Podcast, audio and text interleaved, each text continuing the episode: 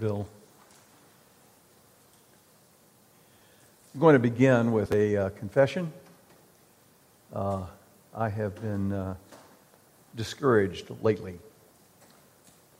And uh, I've been thinking a lot about why I've been discouraged. There are reasons for it. I'm not going to be sharing those with you right now. Uh, but I have struggled with not fixing my eyes on Jesus, which is where I need to be. Here's the truth my, my problems are like describing a hangnail to a cancer ward. They're nothing. My mind knows that. But my heart lovingly says to my mind, shut up, I'm wallowing here. So, uh, and then I opened the newspaper uh, late this week and read that my ex brother in law died, my sister's first husband. And in that obituary, I was stunned uh, to read that the daughter that he and my sister adopted, my niece, preceded him in death. I had no idea. That part of my family is really very complicated. Uh, you don't really know about it. But it's enough to say right now that uh, the, de- the results of sin can be very devastating. Later that same day, I learned that a dear friend of mine up in Dayton, a surgeon, died of this virus. Memorial service to be scheduled in months ahead. The way things are these days. And then I read scriptures that are to encourage me in hard times. James Consider it all joy, my brethren, when you encounter various trials. Peter says, casting all your care on him, for he cares for you.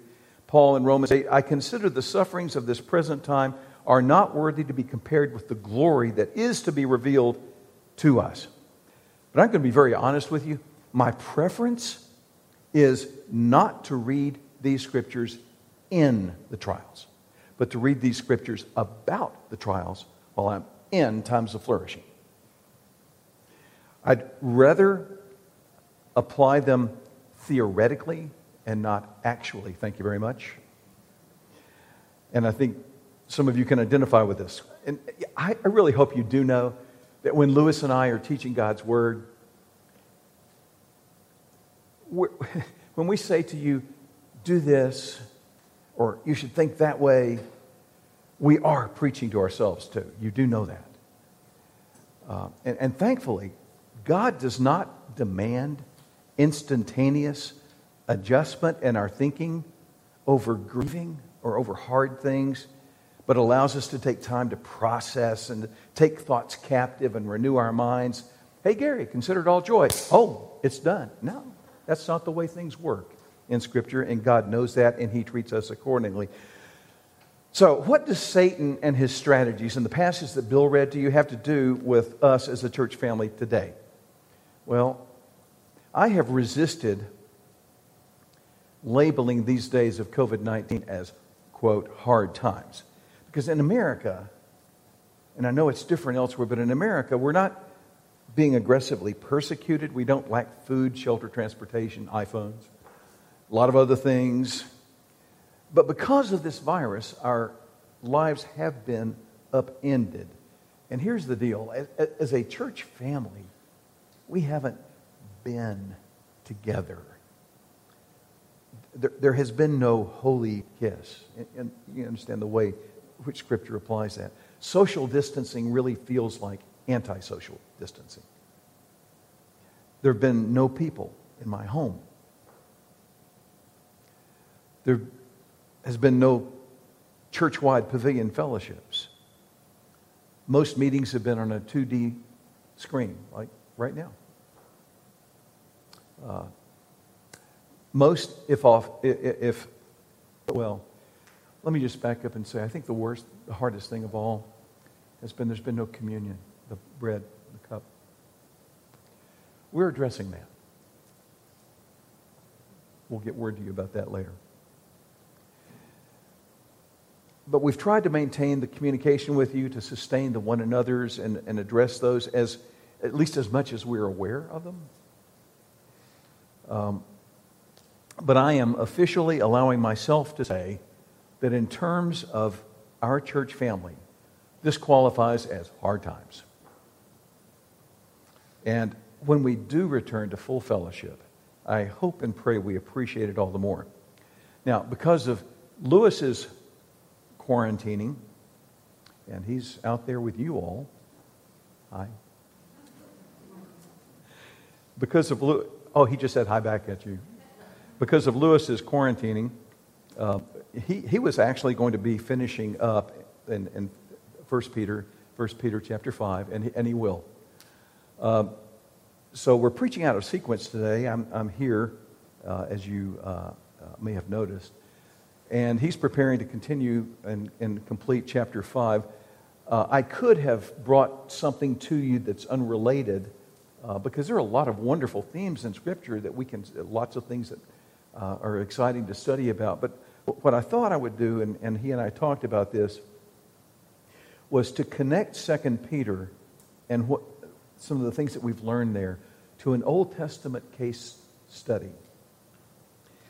Um, the passage that Bill read speaks of your adversary, the devil and describes him as a roaring lion seeking whom he may devour. And I want to begin by, by briefly looking at who we're dealing with from chapter 1 Peter 5, verses 8 and 9, and then examine a character whose life experience describes exactly what Peter is talking about. I want to stand on 1 Peter and look back at Job. Peter describes Satan as a roaring lion an active predator. Satan, Satan, is actually a Hebrew from a Hebrew root, which means to oppose at law. Remember, John describes Satan as the accuser of the brethren. In the midst of suffering, he accuses. He accuses God. He accuses you. In the midst of COVID 19, whether it's COVID 19 or, or whether you have struggles with your marriage, or whether you have struggles with your job or with unemployment or illness or chronic health issues, whether it's a rebellious child or a, a, a difficult older parent or just discouragement or perhaps depression, the accuser will nudge you to think God isn't strong enough to handle this for you. Or if God really loved you, you wouldn't be going through this. This is child abuse. Both Old Testament and New Testament makes it clear that Satan accuses both us and God. But 1 Peter 2, I'm sorry, 1 John 2 1 says, not only is there an accuser, but we have an advocate with the Father, Jesus Christ the righteous, the one who not only pleads our case, but who enables us to do what Peter says, and that is stand firm. And in verse 9, your ability to resist Satan is given reinforcing strength by our relationship with one another in the body of Christ. We are in this together. Now, if you haven't noticed it yet, First Peter deals a lot with suffering. And, and in some ways, it is sort of the Job of the New Testament but in the form of an epistle. What we see in exhortation in 1 Peter, we see acted out in Job. And there, in Job, front and center, is your adversary, the devil. Now, I have studied the book of Job quite a bit, and so that's why my mind, it's, it's more we've gone through First Peter, the more my mind has gone back to Job. Uh, I've studied that over the years, and when we speak of your adversary, the devil, especially in this time of COVID 19, I think it's it's appropriate for us to consider some of the strategies that Satan uses in his attempt to devour us. But first, I want to give you an overview, a, you know, 50,000 uh, uh, high view of the book of Job. So I'm going to ask you to turn to the book of Job. That's where we'll be spending the bulk of our time. In, in Job chapters 1 and 2, the curtain is pulled back so that we see what Job does not know. Satan requests permission to turn his, his devouring appetite, his strategies, against the most righteous man on the planet. Job. He's, Job is also a wealthy man. Um, he's got a large family, good family. He's got a lot of wealth. Uh, oh, I mentioned he's, he's got a lot of health too. he's, he's a healthy man. And he has good friends. And he has a good wife. He is totally devoted to his family and totally devoted to his Lord. And he leads his family in worship to the Lord regularly. And Satan's challenge is this What if all those good things were taken away? Is God worthy of worship without the stuff? So, Job is clueless. He doesn't know that his personal struggles on earth have their origin in heaven. Um, in the first few verses, Job is described as being a, a godly man in verse 1. His family is, is mentioned in verse 2 seven sons and three daughters. His possessions are mentioned in the same uh, uh, uh, verse. And then also the, um, his devotion, his family devotion to the Lord is highlighted in verses 4 and 5. And then we come to verse 6. This is what Job does not know about. Now, there was a day when the sons of God, as angelic beings, came to present themselves before the Lord. And Satan came along with them also. The Lord said to Satan, From where do you come? Then Satan answered the Lord and said, From roaming about on the earth and walking around on it. The Lord said to Satan, have you considered my servant Job? For there was no one like him on the earth, a blameless and upright man, fearing God and turning away from evil. And then you can hear Satan's sneering response. Satan answered, Does Job fear God for nothing? Have you not made a hedge about him and his house and all that he has on every side? You have blessed the work of his hands, and his possessions have increased in the land. Now, see, God was not calling Satan's attention to Job to say, Hey, how would you like to go after one of my choice followers? Satan had already been trying. What God was doing was exposing what was in the background and bringing Job to the forefront. And you'll notice that Satan makes it very clear that he can't get to Job because God has built that hedge about him. And look at verse 11. But put forth your hand now and touch all that he has he will surely curse you to your face. Then the Lord said to Satan, Behold, all that he has is in your power. Only do not put forth your hand on him. So Satan departed from the presence of the Lord. Now, you, you do get the picture of what's behind Satan's challenge here. God is not worthy of worship apart from what we get from him. He is our celestial vending machine. And if he stops vending, we stop inserting worship. So that's the idea here. All Job's so called godliness is really uh, from selfish motives. So Satan is really the first behaviorist, right? Job is conditioned to love God. If the health and wealth are gone, the worship will evaporate. By the way, Satan does want to diminish God in your life by having you connect your devotion to Him, your devotion to Him, with your personal comfort. He wants those connected in your thinking.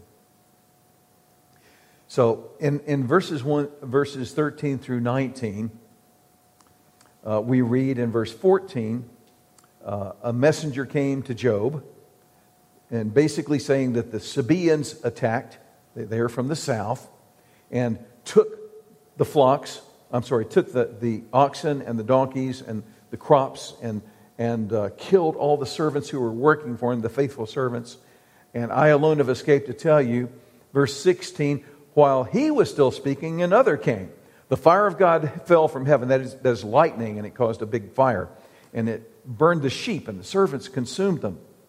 And then in verse verse uh, uh, 17, while he was still speaking, another also came and said, The Chaldeans formed three bands, made a raid, took the camels, took the stock, slew the servants with, with the sword. And then verse 18, while he was still speaking, another also came.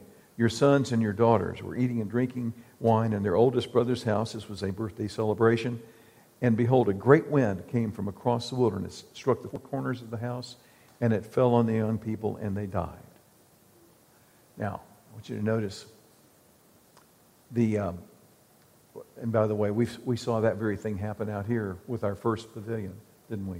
The wind came up under the thing and it collapsed. Thankfully, nobody was under it, but that's exactly what happened with Job's children. So, I want you to look at, look at the strategy of what, is, what has happened here.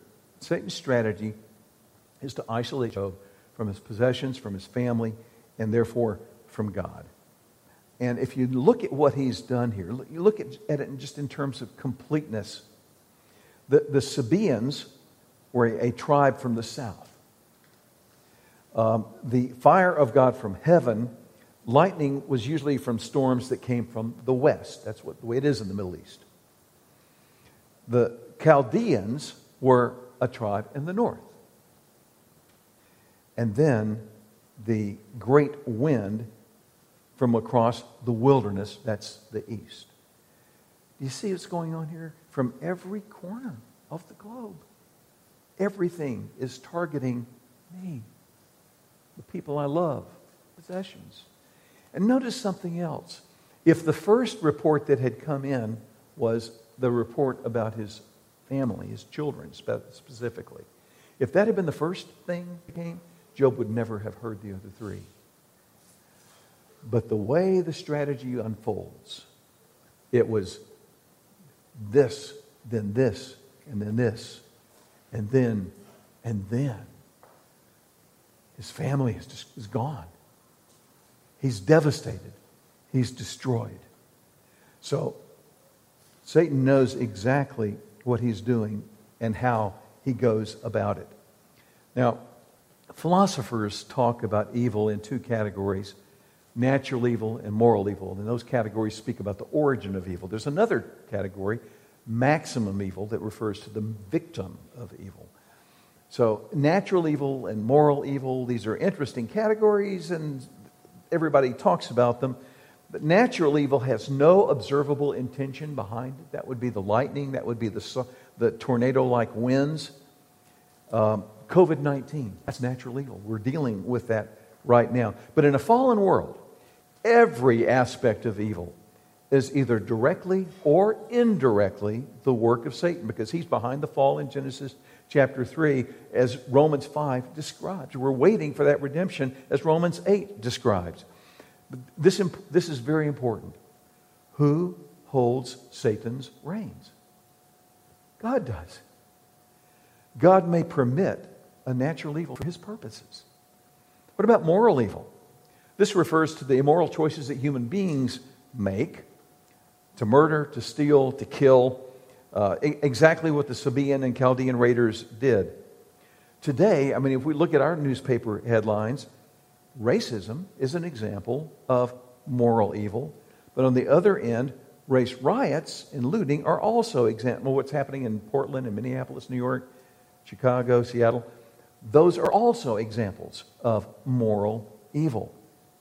So Job is in the crosshairs of both natural and moral evil from all directions and in a certain order that's intended to devastate him.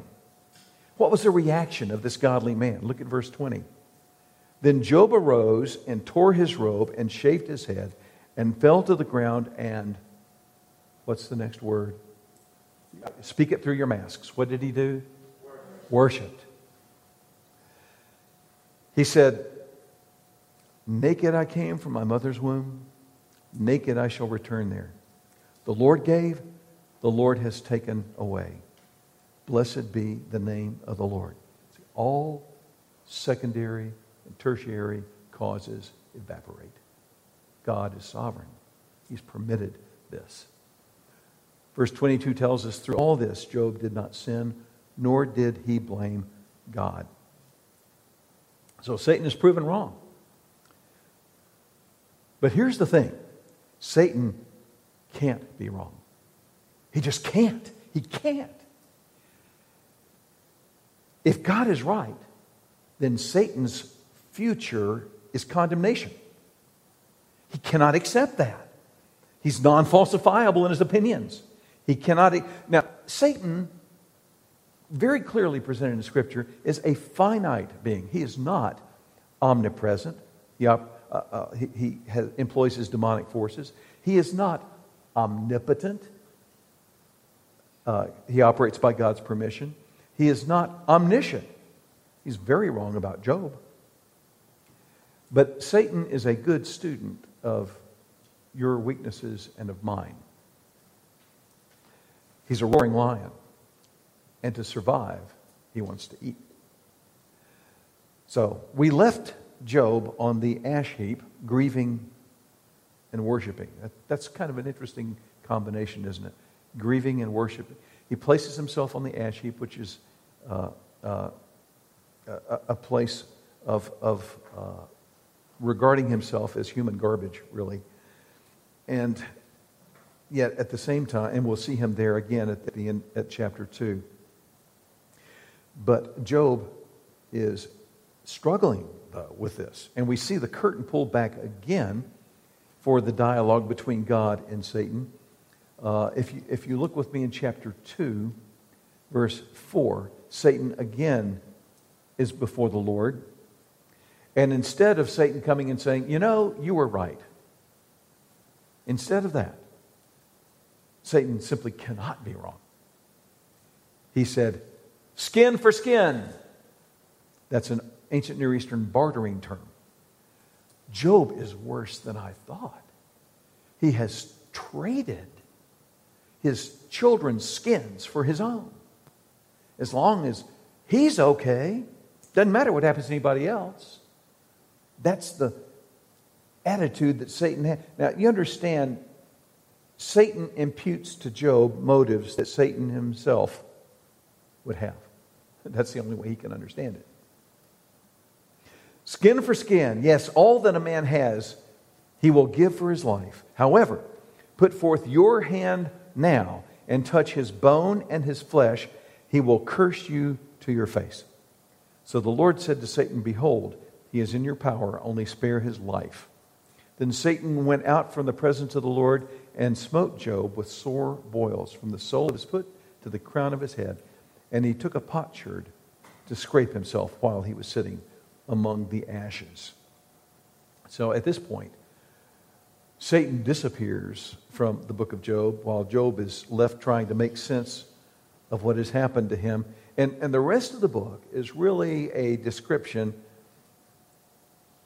a diary, if you will, of Job and his internal struggles and his view of God. He struggles against believing that what he has gone through is senseless. It has to make some sense, but he doesn't know what it is. Everything's been stripped away. And his wife wants him to curse God and die. I believe out of love. I believe she's a good woman. He, she's, she's going to remain his wife when everything is restored. But even so, he and his wife are on very different pages. So there's no support there either. And then his friends come.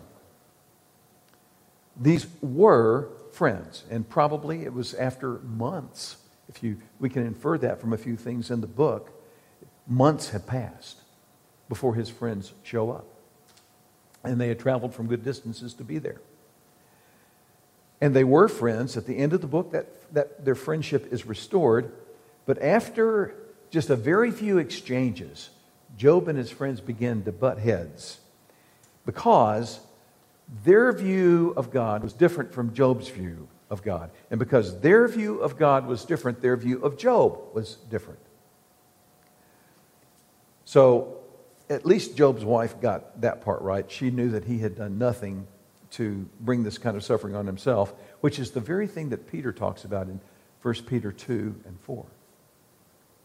Job's friends, however, had more of a, a Muslim view of God, a closed system worldview of cause and effect, where the presence of suffering was the effect, and therefore the, the cause had to be there. And the cause was sin in Job's life. That's what his friends believed. Because if Job was right, if his suffering was as random as it felt, then that meant that bad things could happen to them. So Job's view of God was different from Satan's view. Job's view of his friends was different. Uh, uh, uh, Eliphaz, Bildad, Zophar, and then later, to, to some extent, Elihu. Job's view of God was different from his wife. Curse God and die. By the way, remember, Satan said, God will, uh, Job will curse you to your face. And Job's wife said, Curse God and die. And then the, the story continues to unfold, but over the next three dozen or so chapters, we re- are recorded for us cycles of dialogues that become more and more intense, more and more angry.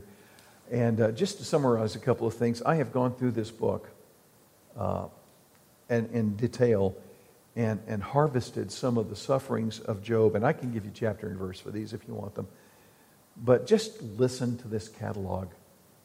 Uh, first of all, just his physical affliction ulcerous sores or boils, painful itching, disfiguration, eruptions that scab, crack, ooze pus, sores infected with worms, fever with chills, darkening of skin, eyes red, swollen from weeping, eye sockets dark, sunken loss of appetite, nausea, diarrhea, sleeplessness, delirium, putrid breath, emaciation, constant, excruciating pain. That's quite a list. Listen to the emotional affliction disturbed thoughts, insecurity, paranoia, rejection, hostility, fear, dismay, nightmares, loneliness, no desire to live, no inner peace, disillusionment, deep bitter sickness, and depression. It's quite a list, isn't it? And as the book progresses, Job himself becomes more and more angry and outraged, not because of Satan, but because of what Satan set in motion. Uh, the, the roaring lion has set a few things in motion, and Job's friends, who were at first well intentioned and concerned, they became defensive and then accusing and then pretty nasty. And at the end, even Job has to repent. Ironically, think about this Job's sin came about in reaction not initially to Satan, but to well intentioned believing friends. Can believers do that to each other? The answer is not yes, they can. The answer is yes, we can.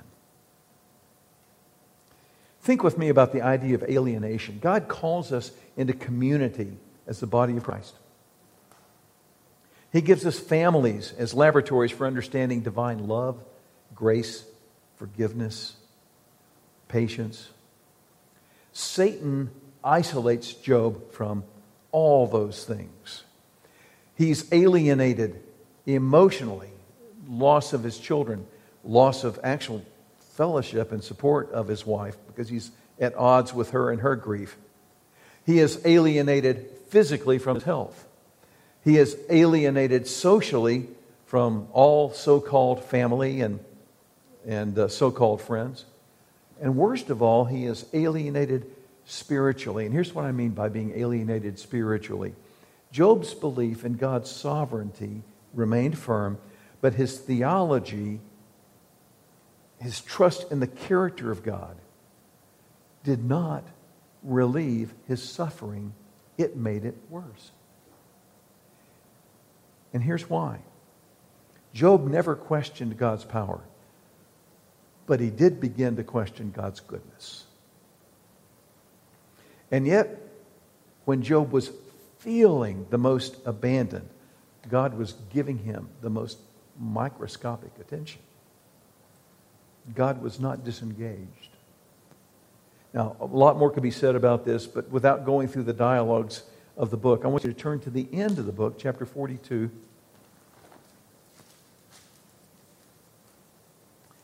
And I'm going to read the first verses. Then Job answered the Lord. This is after the dialogues and after his, his, uh, uh his uh, discussion with God.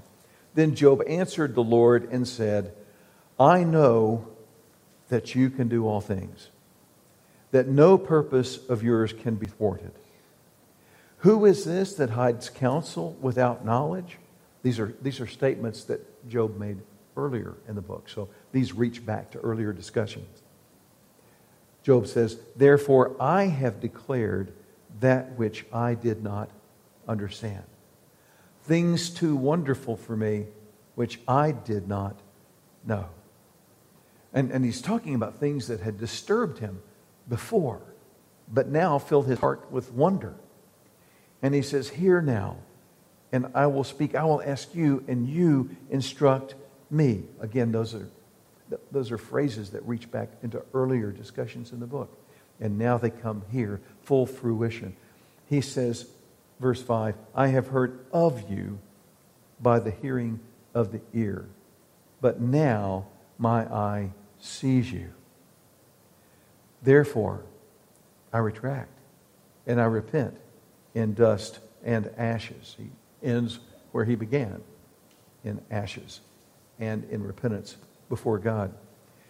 Having seen God more clearly, now he sees himself more clearly. And his present knowledge of God compared to his past knowledge was like hearing compared to sight. Job's friends, over in the next, the next few verses to come, they were believers, and their view of God and their view of Job, those, both of those were distorted by their bad theology, and they had to recognize that they were wrong and repent and have the relationship restored through forgiveness, and they did that. And then the book concludes with Job's restored health and his restored wealth. Everything was restored twofold. His family was restored, by the way, with the same wife. but the reason why this is recorded is not because this is normative that we are to claim that God will always bless you twofold or God will always create a happy ending. Scripture tells us very clearly that's not true. The reason why this is recorded for us is because that's what happened. And if you do the math, there's a very special, sweet truth here. If you do the math, if you look at chapter 1, if you look at chapter 42, Job, everything in, that Job had was doubled. He had this many, and now he has twice as many. He had this many, he has, except for one thing, one category children. He had 10 children, and now he has 10 children again. Why wasn't they, that number doubled? Oh, yes, but see, Here's what, where this sneaks in there's the eternal view. From the eternal perspective, Job has 10 children here, and he has 10 children in heaven. He does have 20 children. Two facts are very clear in Scripture. Number one, Satan is our enemy. Number two, God holds Satan's reins. It's God who's in control. And when we've said this throughout 1 Peter, and I've said it a number of times, and, and we'll repeat it again. God is not in heaven wringing his hands, looking down on us and saying, Oh no, I didn't see that coming. That is not true. Satan's intentions are evil, but even against Satan's own will, he accomplishes God's ultimate will. Romans 8 28, 28 doesn't say all things are good, but that all things work together for good. What? What? To accomplish his will for those who are called according to his purpose. God alone is worthy of our worship, our devotion, our adoration. Job learned this, whether in suffering or whether in prosperity. Peter described Satan as a roaring lion seeking whom he may devour. And I, I find it fascinating that of all the New Testament writers, it was Peter who described Satan like this. Do you remember what Jesus told Peter once? Get behind me. What's the next word? Satan. Exactly. But there's a connection between Peter and Satan and Job that you may not be aware about, uh, aware of. At one very poignant moment, Jesus said, Peter, Satan has demanded to sift you like wheat. But I'm praying for you. And Jesus could have just as easily said, sift you like wheat, just like he did Job. So Peter understood that Satan was alive and active, seeking to distort our view of God, especially during the hard times. And that's a lot of what 2 Peter is about. So, while, while Satan is not omniscient, omnipotent, omnipresent, he is, as I mentioned earlier, a good student of your weaknesses and of mine. So when Peter says, be on your guard, well, exactly how? 2 Corinthians chapter 2 says, We are not ignorant of his strategies. So we can examine themes from Job, from 1 Peter, from the rest of the Bible to learn some specific things about Satan's strategies. And if you and another very biblically based wise book to look at this is C.S. Lewis's Screwtape Letters. But there are better but there are things to harvest from scripture about this. Uh, and we've already talked about alienation and loneliness. But let me add a few more things that Satan will do. These are some of his strategies. Satan has plans for you. He does. He has plans for you. Satan has a plan for your Bible.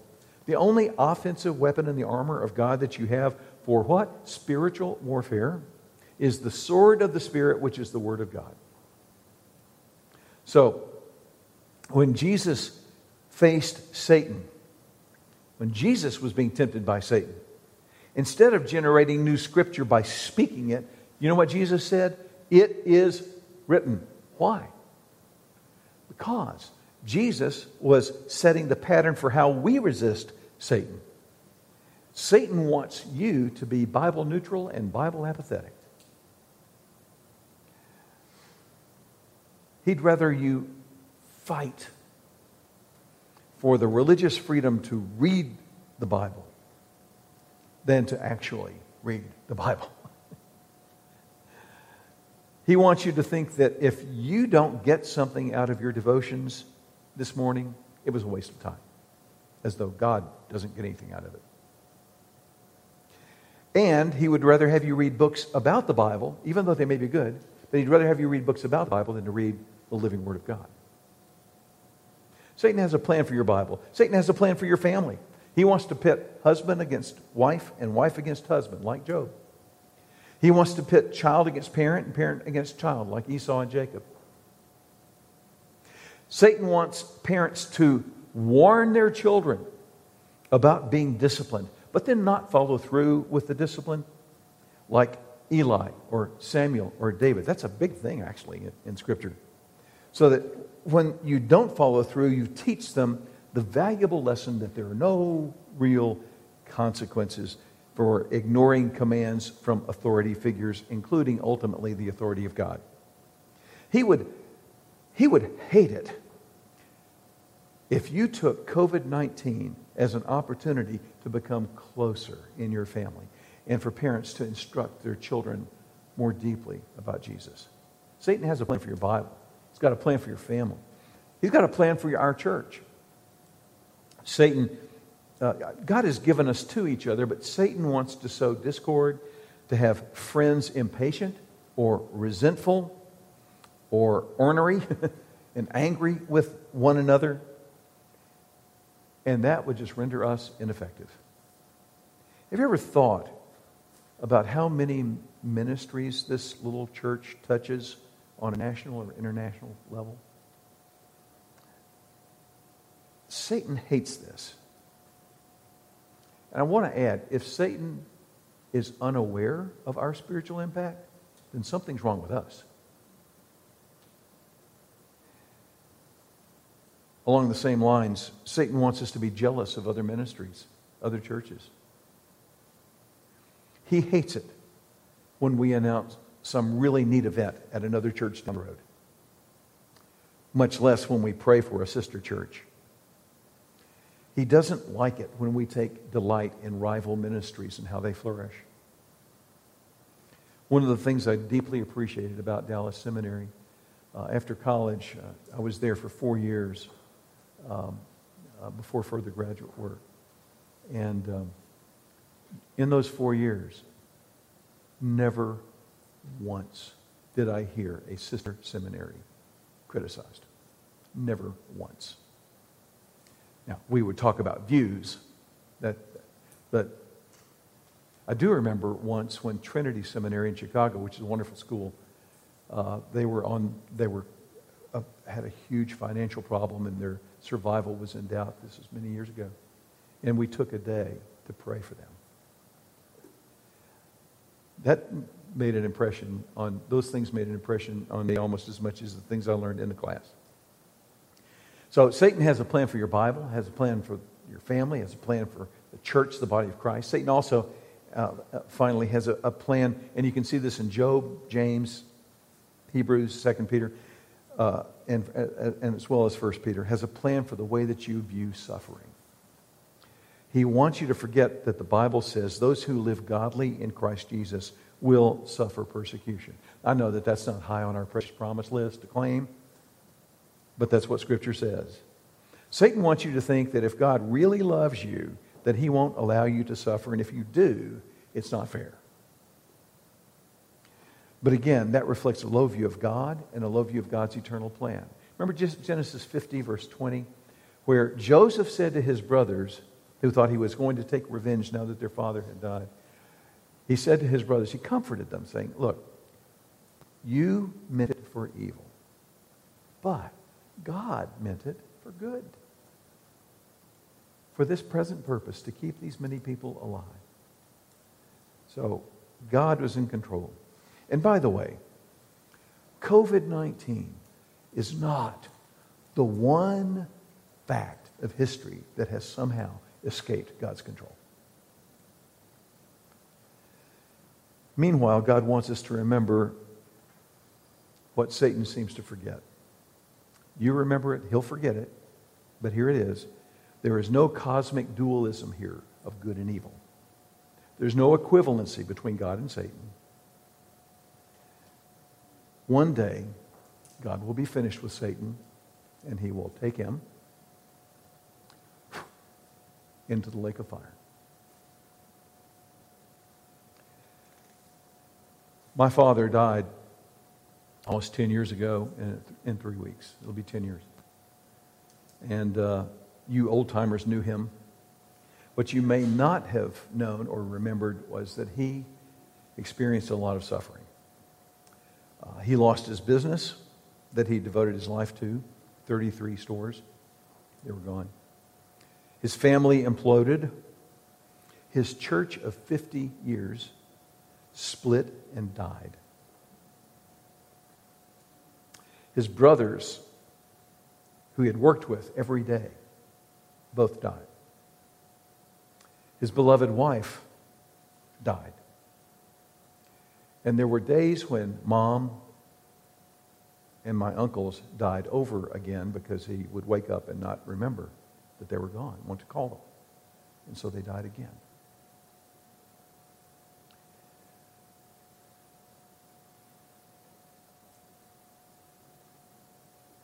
He also lost his health. He was bent over double at a right angle and uh, had trouble breathing and definitely had trouble walking and, and seeing things.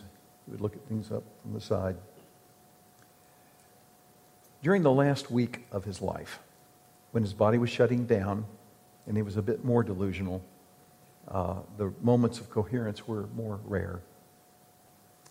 Uh, Here's a glimpse of how he thought. Sunday, September 5th, 2010, he started talking about Jesus. And this is what he said I want to hold him in my arms, just like I used to hold you. He's done so much for me. I don't know if that's allowed, but I want to. I want to hold him.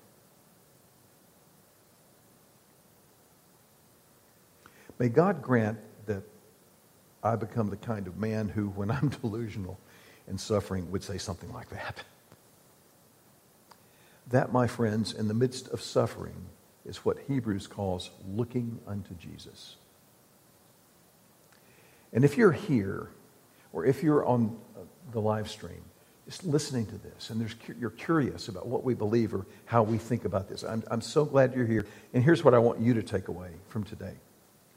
In Job chapters 9 and 19, those two chapters, in both those chapters, Job says he longs for a mediator, a redeemer, somebody to mediate between him and God.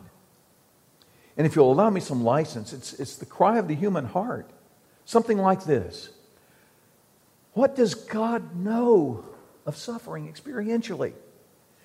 What could God know about experiencing pain, about experiencing rejection, about sorrow, about being rejected from your earthly family, about being, having your friends run away from you or, or, or turn against you, or being rejected by religious leaders, or being beaten or mutilated or slandered, enduring an unfair trial before an unfair judge, experiencing horrible execution, about being alone and forsaken.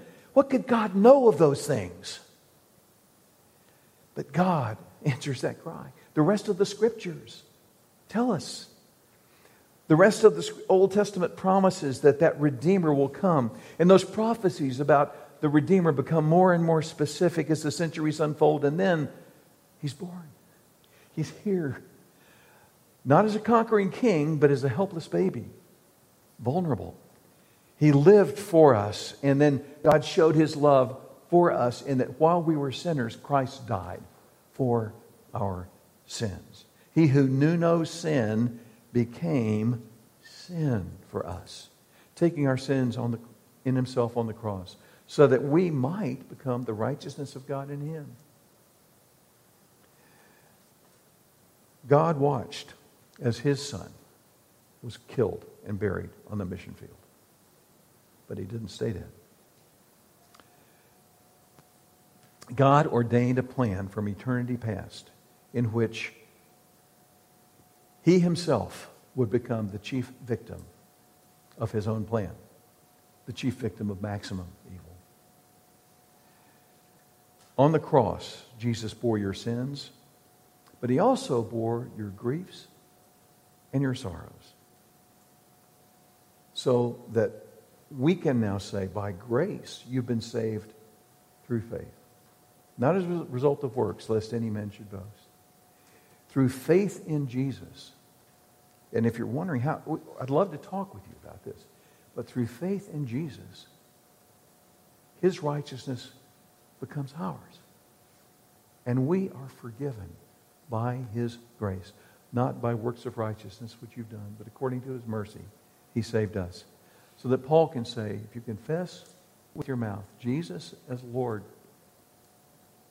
believe in your heart God raised him from the dead, you will be saved. Lord, I thank you for your word. I thank you that uh, we have your spirit and the body of Christ and the truth of the scriptures before us. We thank you, Lord, for the ways in which you have worked in order to bring us to yourself.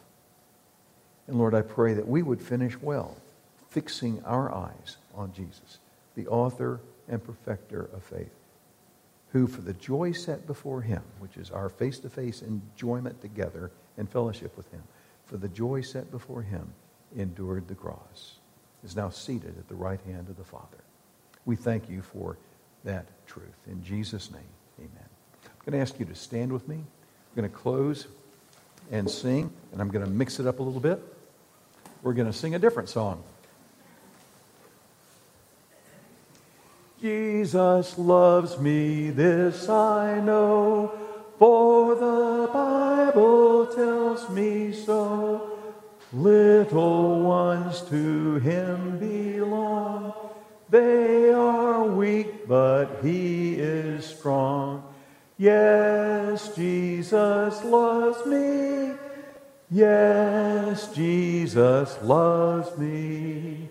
Yes, Jesus loves me. The Bible tells me so.